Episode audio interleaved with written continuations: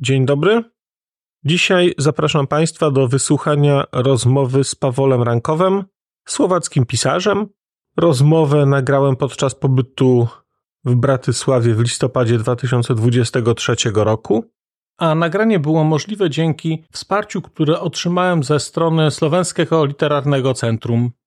Pan Pawol mówi po słowacku, ja ośmieszam się swoją czeszczyzną, Uprzejmie proszę o wybaczenie zarówno jakości tłumaczenia, jak i śmiałości mówienia w języku zbliżonym do czeskiego. Jeżeli znajdą Państwo tam e, nieścisłości tłumaczeniowe, znaczy jeżeli, no tak, jeżeli, no bo one są, one na pewno są, tylko jeżeli je Państwo znajdą, bardzo proszę o informację, to bardzo chętnie poprawię.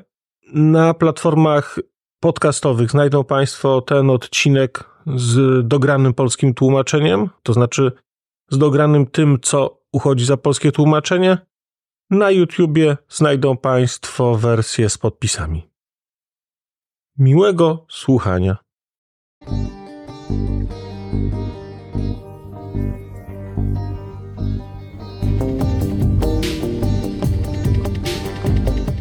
Literatura ze środka Europy.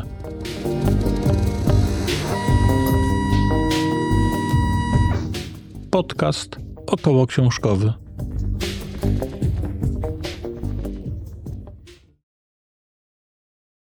Tak, dobry dzień, byli posłuchaci, raz was zdrawim. Dzień dobry, szanowni słuchacze. Cieszę się, że mogę powitać Państwa w nowym odcinku podcastu Literatura ze Środka Europy.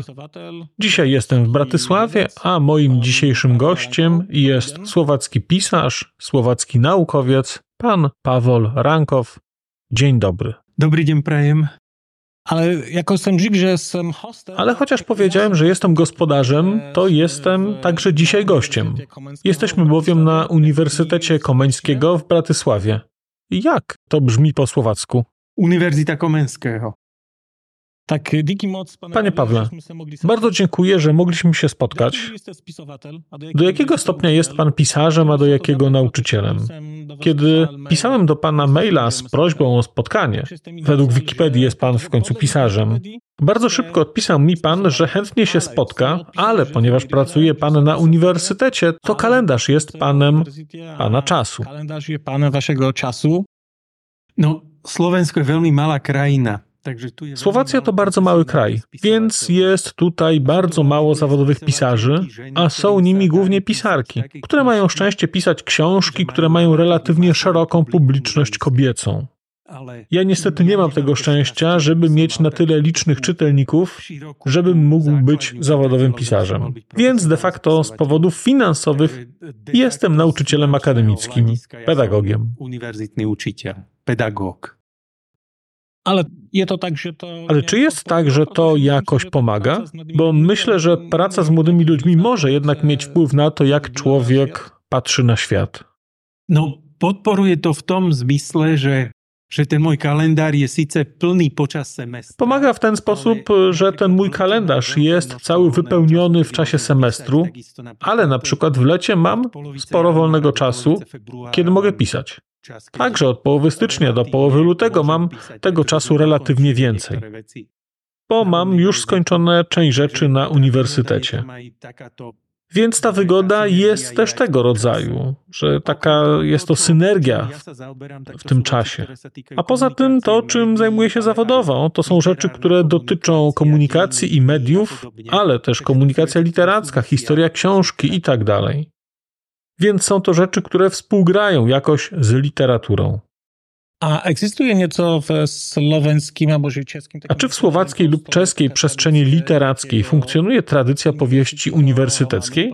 Bo kiedy czytałem Pana legendę, a także kiedy czytałem, nie ma tego jeszcze w polskim przekładzie, miejsca, których nie ma na mapie, to jest tam taki wyraźny wpływ życia akademickiego. Czy więc jest na Słowacji lub w Czechach jakaś tradycja takich powieści? Bo na przykład w Polsce Myślę, że nie ma. Ja myslím, že nedá sa hovoriť o tradícii. Vedel by som povedať možno jednu alebo dve knižky. Stanisław Rakus. Myślę, że nie można mówić o tradycji. Mógłbym powiedzieć o jednej, może dwóch książkach. Stanisław Rakus na przykład e, napisał jedną taką e, z takiego środowiska uniwersyteckiego. Są też dwie takie parodystyczne groteski, które, tak się składa, pochodzą z Uniwersytetu Komeńskiego. Jedną napisali studenci, a drugą, już jako odpowiedź, napisał ich nauczyciel. I to też jako taka groteska uniwersytecka. Ale tak ogólnie to nie możemy powiedzieć, że jest tu jakaś tradycja powieści uniwersyteckiej. Ja mam jeszcze jedną powieść, która też dotyczy uniwersytetu. Jest to powieść Legenda o języku.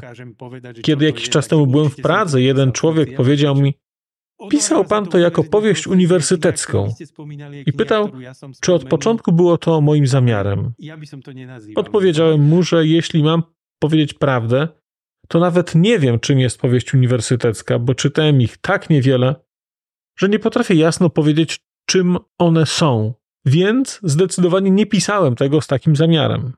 Tak więc przestrzeni uniwersyteckiej rozgrywa się zarówno książka, o której Pan wspominał, jak i ta, o której ja mówię, ale ja bym tego powieścią uniwersytecką raczej nie nazywał. No ja jestem, jestem taki myślał... Szczerze mówiąc, to myślałem też o legendzie o języku, bo ją czytałem i też miałem poczucie, że jest to powieść uniwersytecka.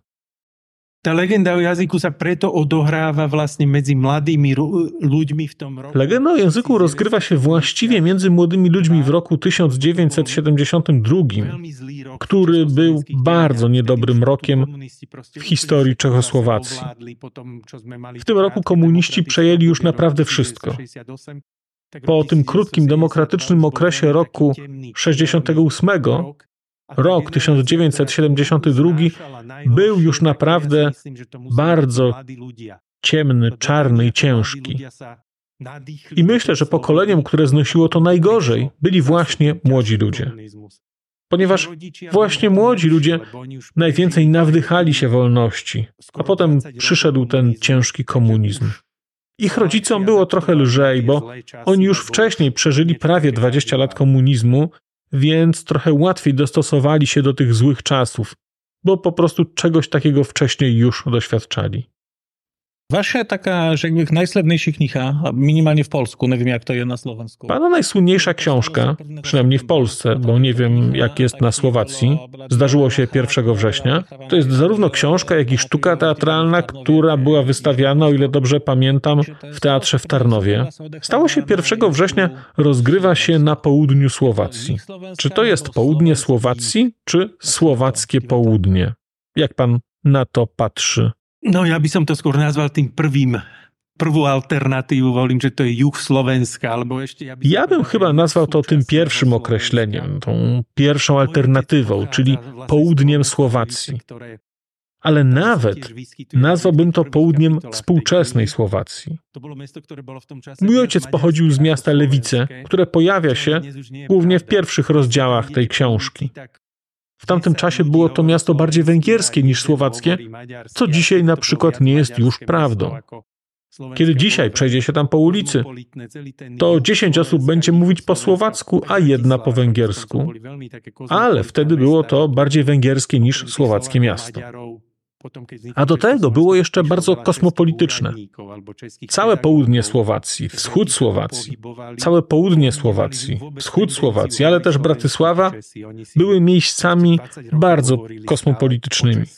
Oprócz Słowaków i Węgrów, kiedy powstała Czechosłowacja, przyjechało tam także wielu czeskich urzędników i nauczycieli, którzy się tam przeprowadzili. Ci Czesi zupełnie nie byli zainteresowani, żeby mówić po słowacku. Po prostu przez całe 20 lat niezmiennie mówili po czesku i nie mówili po słowacku. Nie wypominam im tego, po prostu zwracam uwagę na ten wielojęzykowy i wielokulturowy charakter tej krainy. Mieliśmy też tutaj silną społeczność żydowską. Na przykład w Bratysławie i we wschodniej oraz południowej Słowacji a także w mieście Lewice to był taki czysty, wielokulturowy żywot. Zwrócę tylko uwagę, że kiedy dzisiaj mówi się multikulturalizm, to każdy wyobraża sobie to tak, jak dzisiaj wygląda to w Europie Zachodniej. To, o czym ja mówię, to był autentyczny multikulturalizm, gdzie pojedyncze kultury przez wieki żyły obok siebie i zachowywały swoją odrębność kulturową. Nikt nie naciskał tutaj na Węgrów, że muszą mówić po słowacku. Nikt nie naciskał na Żydów, że muszą zrezygnować ze swoich nabożeństw. To, co teraz występuje w Europie Zachodniej, jest to zupełnie inne znaczenie słowa multikulturalizm. A ten taki kulturny prostor jeszcze dnes egzystuje? A czy ta przestrzeń kulturowa jeszcze dzisiaj występuje? To, co pokazuje Pan w książce, to takie historyczne wydarzenia, to jak zmieniają się rzeczy. Było to bardzo interesujące. Myślę, że polscy czytelnicy zupełnie nie wiedzieli, jak ta sytuacja się tam rozwijała. Myślę, że w ogóle historia Słowacji jest w Polsce mało znana, podobnie zresztą jak historia Węgier. Bardzo podobają mi się rzeczy, które pisze się w południowej Słowacji, o południowej Słowacji i zastanawiam się, jak to możliwe, że powstała taka kultura i taka twórczość w typie Grendela, Kapitaniowej czy Balko. Czy to jest ten multikulturalizm, o którym pan wspominał? No áno, je to v prípade povedzme Lajoša Grendela alebo Kapitáňovej je to ten multikulturalizmus, Balko to už je také skôr nadvezovanie na to, lebo už to je generačne... Tak. W przypadku Lajosza Grendela czy Danieli Kapitaniowej to jest właśnie ten multikulturalizm. Balko to już jest raczej tylko nawiązanie, bo to jest pokolenie o 20 lat młodsze. Ale mieliśmy tego typu przykłady także w starszej słowackiej literaturze. Na przykład Ladisław Balek miał książki, które rozgrywały się w południowej Słowacji, a głównie rozgrywały się wokół historii Słowaków i Węgrów w tej części kraju. Więc w słowackiej literaturze ten kontekst węgierski był zawsze obecny. Przed kilkoma miesiącami byłem na festiwalu książkowym w Budapeszcie i rozmawiałem tam z dwiema kobietami z Węgier, które studiowały słowacki, dlatego w ogóle mogliśmy rozmawiać. To były Węgierki z Węgier, bez żadnego związku z Węgrami ze Słowacji. I mówiły mi, że ta współczesna mniejszość węgierska jest bardzo zamkniętą grupą. To było dla mnie bardzo zaskakujące. I że współcześnie jest to taki bardzo zamknięty świat. Co ciekawe, także w stosunku do swojej węgierskiej ojczyzny. Węgrzy z południowej Słowacji komunikują się głównie między sobą, a nie z Węgrami. Są też relatywnie zamknięci także wobec słowackiej kultury. Właściwie to tworzą wręcz taką dziwną wyspę. Mi się to akurat bardzo podoba, że mają taką wyraźną tożsamość, ale jest to stosunkowo niewielka, mała grupa ludzi. Ja bym myślał, że było to o tym mówione jeśli dobrze pamiętam, to mówił o tym w roku 2023 Krzysztof Warga w Cieszynie. Interesują go Węgrzy i wspominał o tym, że Węgrzy w ogóle myślą o sobie właśnie jako o wyspie. Węgierskiej wyspie otoczonej przez kraje słowiańskie i jako wyspa muszą się kulturowo bronić, nie chcą się integrować i tak dalej. Panie Pawle, do jakiego stopnia pańska książka Miejsca, których nie ma na mapie, jest historią o literaturze?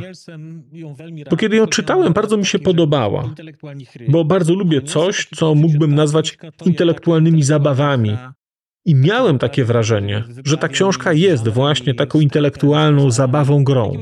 Grą z narracją, z gatunkami, z tempem, z postaciami. Co było intencją napisania tej książki, która ma już chyba 5-6 lat? No, ja keď som bol ešte mladý človek, tak som písal poviedky Kiedy byłem młody, to pisałem opowiadania. A te opowiadania bardzo często były może nie pod wpływem, ale były bardzo mocno inspirowane. A moją muzą był Borges. A te opowiadania były po prostu pisane tak, że ta muza na mnie świeciła. Napisałem trzy zbiory opowiadań, a potem powstało kilka powieści, a potem czwarty zbiór opowiadań. Ale literacka zabawa, jaką w tych opowiadaniach rozwijałem, została we mnie na zawsze.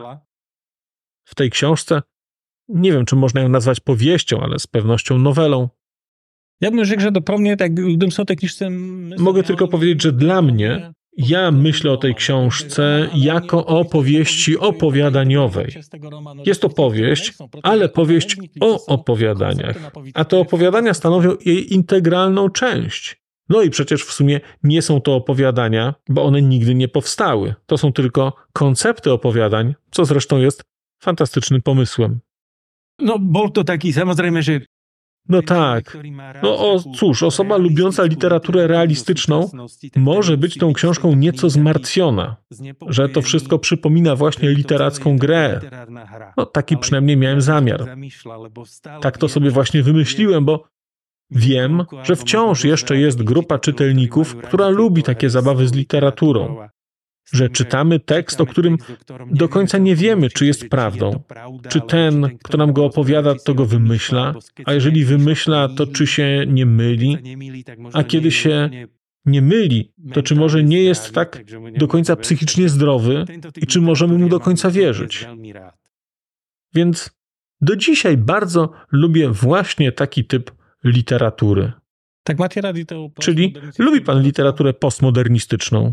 Áno, áno, mám ju rád ako túto na Slovensku. Tak, lubię. Na Słowacji krytyka ciągle przypomina mi, że ponowoczesność nie jest już nowoczesna. Ale ja postrzegam to inaczej. Literatura postmodernistyczna była znacznie wcześniej niż postmodernizm, bo przecież już na początku XX wieku pojawiła się właśnie literatura postmodernistyczna. Później pojawił się krótki czas, kiedy było to nowoczesne i modne. Ale będzie to trwać i żyć dalej, bo jest to coś bardzo inspirującego i umożliwia umożliwia naprawdę wielki poziom kreatywności. Tak Zdecydowanie. Myślę, że postmodernizm nie musi być nowoczesny. To jest przecież literatura. To jest typologia. No właśnie, typologia. Chciałbym was e, taki zapytać, ale ste już to odpowiedział. Chciałem pana niby o to zapytać, ale już zdążył pan opowiedzieć. Chciałem pana niby o to zapytać, ale już zdążył pan odpowiedzieć. Otóż polscy czytelnicy znają pana głównie jako powieściopisarza, ale pana ulubiony gatunek to opowiadania. No ja jako czytatel by som powiedział, że ja Jako czytelnik powiedziałbym, że najchętniej czytam opowiadania. Niestety, na Słowacji zbiorów opowiadań ukazuje się naprawdę mało. Po prostu tutaj powieść zlikwidowała opowiadania. A to ja moim zdaniem to bardzo interesujące, bo kiedy patrzę na to, co pan pisze i kiedy czytałem trochę książek ze Słowacji, chociażby Juraja Kowacika, to to są opowiadania, opowiadania i opowiadania. Powiedziałbym, że w Polsce to ukazuje się dużo powieści i trudno jest znaleźć polskie opowiadania, bo wszyscy piszą powieści. No, Słowaccy wydawcy nie lubią zbiorów opowiadań. Polscy wydawcy także nie lubią. Nie, oni wierzą tomu, że czytelnicy by to nie kupowali. Z jakiegoś powodu wierzą oni, że czytelnicy nie kupowaliby takich książek. Nie wiem, czy były robione jakieś badania rynkowe, ale tych opowiadań jest tak mało, że ludzie nie mogą ich kupować, bo ich po prostu nie ma. Dobrze, ja mam taką otázku, protože w tych waszych knihach, które se na przykład legenda se w československu, tam w tych waszych knigach się objawuje temat takich słowenskich... W pana książce regularnie pojawiają się tematy słowacko-czeskich związków, relacji. Widać to w legendzie, widać w zdarzyło się 1 września. Jak te związki wyglądają dzisiaj z Pana punktu widzenia? Określa się Pan przecież jako słowacki twórca, jako słowacki nauczyciel, naukowiec. Czy są jakieś problemy związane ze stanem słowackiej kultury czy języka? Keby som mal sa vyjadriť k tým slovensko-českým vzťahom, tak oni v podstate tam bolo jediné také krízové obdobie a to bolo v rokoch 1991 až 1993. Gdybym miał jakoś określić stosunki słowacko-czeskie, to właściwie jedyny okres kryzysu to były lata 1991-1993, kiedy Czechosłowacja się rozdzielała. Pojawiały się wtedy napięcia, konflikty, a nawet nienawiść. Ale to już dawno minęło i dawno zostało zapomniane. Dzisiaj mówi się, i to już naprawdę od dobrych kilku lat, że kiedy jakikolwiek słowacki polityk, nie ma znaczenia czy liberalny, konserwatywny, socjalistyczny czy prawicowy, mówi cokolwiek o Czechach, to zawsze używa zwrotu bracia Czesi mają taki sposób politycznego rozwiązywania jakiegoś problemu. Jest to taki frazes, że zaczyna mi już przeszkadzać. Świadczy to jednak o tym, że ten stereotyp jest prawdziwy i że teraz jesteśmy naprawdę braćmi, braćmi, którzy mieszkają obok siebie, a kiedyś byliśmy braćmi, którzy mieszkali w jednym domu i dlatego ciągle o wszystko się kłócili. Teraz te stosunki bardzo pięknie się oczyściły i są bardzo dobre. Ale za komunistycznej Czechosłowacji, kiedy chodziłem do szkoły podstawowej, a później do średniej, to o czeskiej literaturze uczyliśmy się bardzo mało. Z czeskiej literatury pojawiało się jakichś dwóch, trzech komunistycznych poetów, dwóch, trzech komunistycznych prozaików i to było wszystko. Uczyliśmy się chyba więcej nie tylko o sowieckiej, ale też o francuskiej czy niemieckiej literaturze niż o literaturze czeskiej. A to była przecież komunistyczna Czechosłowacja. To jest w sumie ciekawe, że to komunistyczne państwo nie dało rady wytworzyć dobrych relacji pomiędzy swoimi narodami na płaszczyźnie kultury. Chodziło tam głównie o współpracę polityczno-gospodarczą po prostu. A gdy ste wspomniał e, tę československą szkołę, to to było tak, że kiedy wspomniał pan czechosłowacką szkołę, to rzeczywiście było tak, że na Słowacji uczyliście się innych rzeczy, chociażby z literatury, niż w czeskiej części Czechosłowacji? Tak, uczyliśmy się słowackiej literatury, a oni czeskiej. Tak samo było zresztą i na historii. Uczyliśmy się zdecydowanie więcej słowackiej historii niż czeskiej. Mam wrażenie, że to dla słuchaczy będzie bardzo interesujące, ponieważ dla wszystkich w Polsce Czechosłowacja była jednym krajem i jednym państwem. Dobrze pamiętam, urodziłem się w roku 73 i kiedy czytałem przed kilku laty inżyniera Józefa Szkwoleckiego, to pisałem nawet do tłumacza Andrzeja Jagodzińskiego z pytaniem, jak mentalnie pracował i funkcjonował Szkworecki i czy uważał się za Czechosłowaka. I Jagodziński mi odpisał, że nic takiego nie miało miejsca, że nikt nie uważał się za Czechosłowaka, że to funkcjonowało jedynie jako żart, że u Hrebala ktoś mówił, panie, ja jestem Czechosłowakiem. Ale że to byli Czesi i Słowacy i mieli jedynie wspólny kraj. Ale dla ludzi w Polsce, skoro była Czechosłowacja, to kto tam mieszkał? No, Czechosłowacy. Ja myslím, že ten koncept Čechoslováka v tej generácii, ako som ja, reálne fungoval iba v športe. Myślę, że koncept Czechosłowaka dla mojego pokolenia realnie działał jedynie w sporcie. Kiedy graliśmy w hokeja lub w piłkę nożną, to jako jedyne było czechosłowackie. Ale wszystkie inne rzeczy były rozdzielone. Więc te związki między literaturami czeską i słowacką nie były jakoś szczególnie silne. To nie było tak, że czescy pisarze świętowali i że ciągle w księgarniach na Słowacji podpisywali swoje książki. Nie. To były może nieizolowane, ale bardzo odrębne jednostki kulturowe. Nie wiem, czy to było dobre, czy złe. Być może, gdyby udało się wytworzyć coś federalnego, wspólnego, byłoby lepiej, ale nie udało się. Podobnie zresztą czasopisma literackie. W słowackich czasopismach pisali słowaccy autorzy. Oczywiście ze dwa razy na rok pojawiał się tam jakiś artykuł czeski, ale co do zasady, słowackie czasopisma literackie nie dostarczały artykułów czy recenzji pisanych przez czeskich autorów. Były to relatywnie dość izolowane od siebie światy, zarówno w literaturze, jak i kulturze. Wydaje mi się, że to jest rodzaj paradoksu, że obecnie na przykład na kinematografię wydaje się mniej pieniędzy niż wydawało się za czasów komunistycznych. Obecnie zresztą wszystkie filmy czeskie lub słowackie są tak naprawdę czechosłowackie, bo muszą łączyć swoje pieniądze. Tymczasem za federacji zupełnie nie działało to w ten sposób. Filmy były czeskie i były filmy słowackie. Bardzo mało było tych wspólnych, więc teraz mamy ich znacznie więcej niż kiedyś. To jest zajímawe.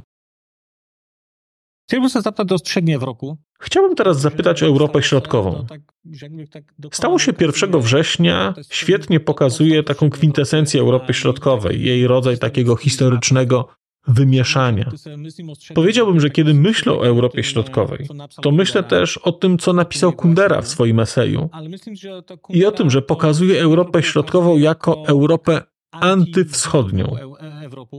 Czy Europa Środkowa jest czymś więcej niż tylko Europą antywschodnią? Ta przestrzeń kulturowa w jakiś sposób funkcjonuje? Jak pan to widzi?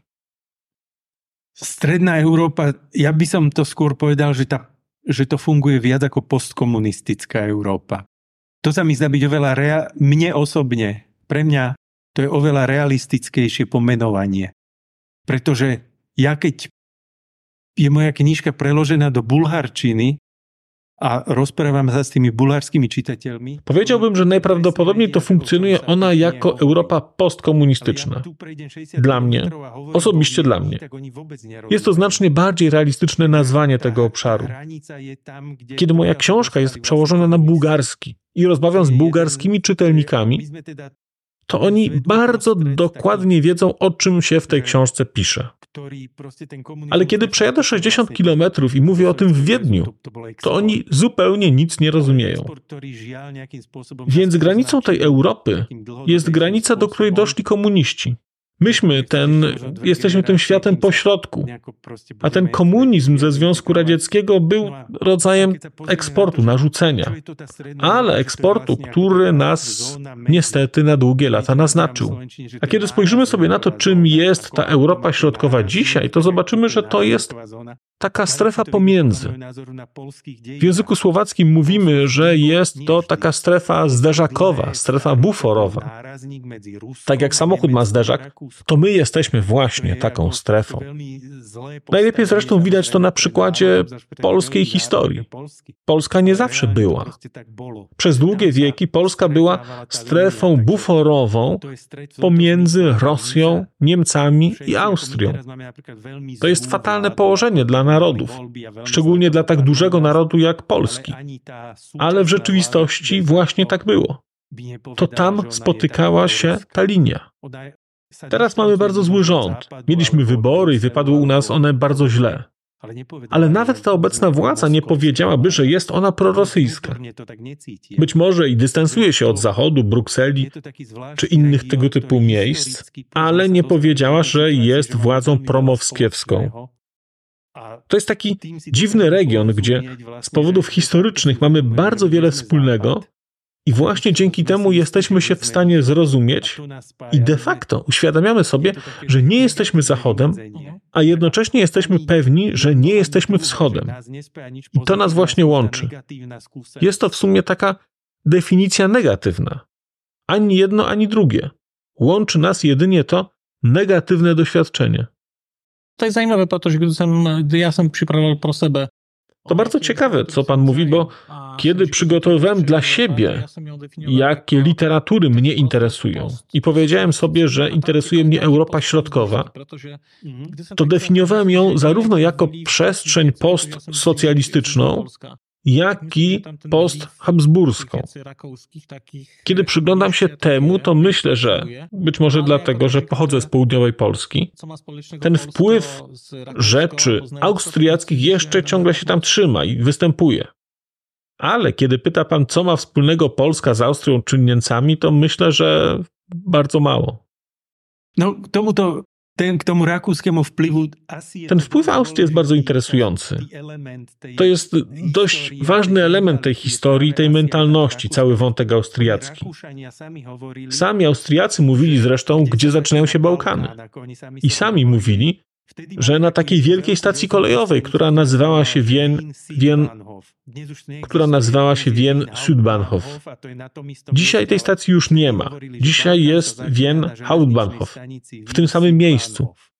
Ale wtedy mówiło się, że Bałkany zaczynają się na tej stacji kolejowej, Wien Südbahnhof, że to już są Bałkany. Świadczy to o tym, że nawet oni sami czuli, że właśnie gdzieś tam przebiega granica, za którą jest już inny świat. A jako pracujete na uniwersytecie, a zajmuje was ta komunikacja... Pracuje pan na uniwersytecie i naukowo zajmuje pana teoria komunikacji, sieci społecznościowe i tak dalej. Jak to, co ma miejsce na Ukrainie, ten rosyjski atak na Ukrainę? Jaki to ma wpływ według Pana na to, co się pisze na Słowacji? Jak to działa w społeczeństwie słowackim? W spo... Jak to działa w społeczeństwie słowackim i w słowackich mediach? No, ako pre mňa osobne to je úplne najzásadnejšia vec, ktorá sa deje v na svete. Ja napríklad aj na tie Dla mnie osobiście jest to najważniejsza rzecz, jaka się obecnie współcześnie wydarza na świecie. Na przykład na wyniki wyborów na Słowacji, o których mówiłem, że wypadły bardzo źle, wedle tego jak ja to rozumiem. Na tych wyborach właściwie patrzyłem tylko na to, co będzie najlepsze dla Ukrainy. Dla mnie było bez znaczenia, jaka będzie na... Dla mnie było bez znaczenia to, jaka będzie na Słowacji gospodarka. Dla mnie było kluczowe, jak Słowacja będzie zachowywać się wobec Ukrainy. To był najważniejszy punkt słowackiej polityki. Stosunek do tej wojny. To był najważniejszy punkt słowackiej polityki. Stosunek do tej wojny. W oczywisty więc sposób żyjemy tym wszyscy i bardzo intensywnie. Bo przecież wojska rosyjskie były u nas w roku 1968. W Polsce odeszli znacznie szybciej, ale myśmy rosyjskie mundury widzieli tutaj znacznie dłużej niż widzieliście je wy w Polsce. Więc i dla nas jest to o wiele większa trauma. Jeszcze jeden temat chciałbym poruszyć, który dotyczy wyborów w Polsce. Bardzo mi się podobało, jak ta odchodząca władza, ten PiS, na który wszyscy moi polscy znajomi bardzo narzekają, ale mi się podobała ta suwerenna polska polityka w trakcie tej wojny. To, jak Polska głośno i wyraźnie mówiła Niemcom czy Francji, robicie za mało dla Ukrainy. Obawiam się, że przyszły polski rząd, który będzie prowadził prawdopodobnie pan Tusk, że w stosunku do Zachodu będzie on o wiele pokorniejszy. Nie bardzo wierzę, że Tusk kiedykolwiek powie Niemcom, dawajcie znacznie więcej broni dla Ukrainy. Więc z tego powodu oraz z tego, jak rozumiem współczesny świat, że istotne jest to, jak my pomagamy Ukrainie, to wybory w Polsce nie wypadły dobrze. No tak uvidíme, jak to bude, tak, ale si, że wszechny w Polsce byli przekwapeni tym, jak se Niemiecko... No cóż, zobaczymy. Zobaczymy, jak to będzie. Ale myślę, że wszyscy w Polsce byli zaskoczeni tym, jak Niemcy zachowywały się w stosunku do Ukrainy, co robili i czego nie robili. Myślę, że przed dwoma laty myślałbym podobnie jak pan, ale dzisiaj to naprawdę już nie wiem. Bo wszyscy widzieli i wszyscy doskonale wiedzą, że musimy pomagać Ukrainie i że Ukraińcy walczą za Polskę, za Słowację i za całą Europę. Keď som hovoril, że ta nárazníková zóna, tak teraz Ukraina jest ten nárazník. Kiedy wspominałem o tej strefie buforowej, to teraz właśnie Ukraina jest tym zderzakiem, tym buforem, który blokuje rosyjską agresję. Ale agresję nie tylko w tej wojnie, ale agresję jako historyczny sposób funkcjonowania narodu rosyjskiego. Obecnie na świecie jest już naprawdę niewiele krajów, które myślą na sposób imperialny. Zawsze, kiedy zwiększy się nasze terytorium, to jest dobre. Nie wiem, kto myśli jeszcze w ten sposób. Państwo islamskie tak sądziło. Po prostu powiększać się za każdą cenę. Ale myślę, że te muslimskie kraje... Te, te, no tylko, że kraje muzułmańskie robią to z powodów religijnych. I ten pochlev taki religijski. Mm -hmm. A no. A Rosjanie to czysty nacjonalizm. Nacjonalizm, a imperializmus, a ja sam był przekwapany, gdy sam Nacjonalizm i imperializm. Byłem zaskoczony, kiedy czytałem inżyniera Szkworeckiego, a czytałem go dwa razy i ten drugi raz to był tydzień albo dwa tygodnie po tym, jak Rosja zaatakowała Ukrainę. I jest tam rozdział o twórczości Konrada i bardzo wprost mówi się, że jedynym celem Rosji jest szerzenie nienawiści i że to są ludzie, którzy cieszą się tylko wtedy, kiedy inni ludzie nie są szczęśliwi. A napisał to Szkworecki w roku 1976 i było to oczywiście już po tym, co stało się w Czechosłowacji, ale było to jeszcze przed Afganistanem, przed Czeczenią i oczywiście przed Ukrainą. I miałem wrażenie, że to ciągle jest takie samo, że świat się zmienia, ale Rosja się nie zmienia. Ronald Reagan powiedział, że to jest ríša zła. Ronald Reagan mówił, że to jest imperium zła. I choć jest to dla mnie trudne, bo jest w tym coś ksenofobicznego, kiedy tak powiem, ale ja naprawdę tak myślę, że współczesna Rosja to jest imperium zła. Souhlasiť. Niestety muszę się zgodzić. Pane Pawle, moc wam dziękuję za, za setkanie. Panie Pawle, bardzo dziękuję za spotkanie. Z przyjemnością przeczytam więcej Pana książek, bo trochę ich dostałem od Pana Bagali. A będę je czytał z tym większą radością, że teraz już wiem, jak ważne jest dla Pana to, co pisał Borges, bo też dla mnie jest on bardzo interesujący i ważny i też lubię postmodernizm oraz wszelkiego typu gry. I myślę, że literatura jest tak naprawdę jedynie grą. Som rád, že to hovoríte, som rád, že sme sa stretli. Že sme sa Bardzo mi miło, że Pan to mówi. Również bardzo się cieszę, że się spotkaliśmy i poznaliśmy. Mam nadzieję, że kiedyś jeszcze porozmawiamy. Często bywam w Polsce, więc mam nadzieję, że spotkamy się w Polsce, bo ja Polskę naprawdę bardzo lubię. Super, moc mnie to cieszy. Díky moc a nás hledám na slyšenou. Dovidenia, do počutia. Do widzenia.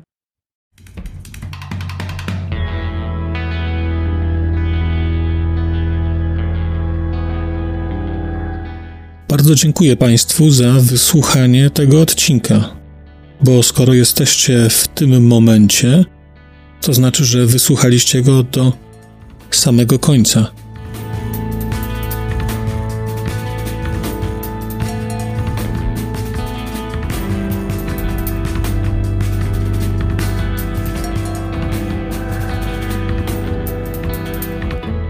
Słuchaczy platform podcastowych chciałem zaprosić na kanał na YouTubie, gdzie znajdziecie Państwo te same treści, ale dzięki modułowi komentarzy będziecie mogli wejść w interakcję z innymi słuchaczami tego podcastu i dzielić się swoimi spostrzeżeniami dotyczącymi książek, ale nie tylko.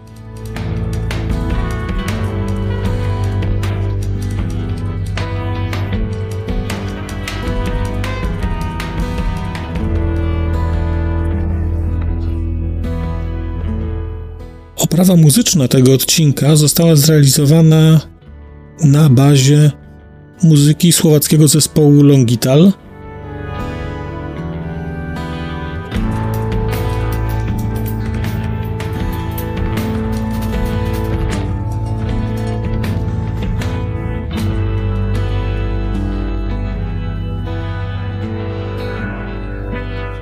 Longital to Wspaniała słowacka grupa, której muzyka jest dla mnie kwintesencją nowoczesnego brzmienia Europy Środkowej.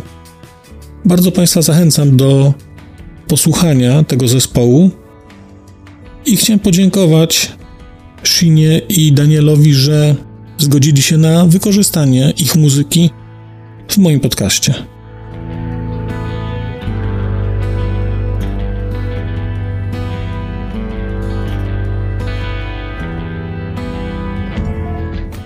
Šino a Daniel, ďakujeme vám veľmi pekne, že ste nám umožnili použiť vašu hudbu.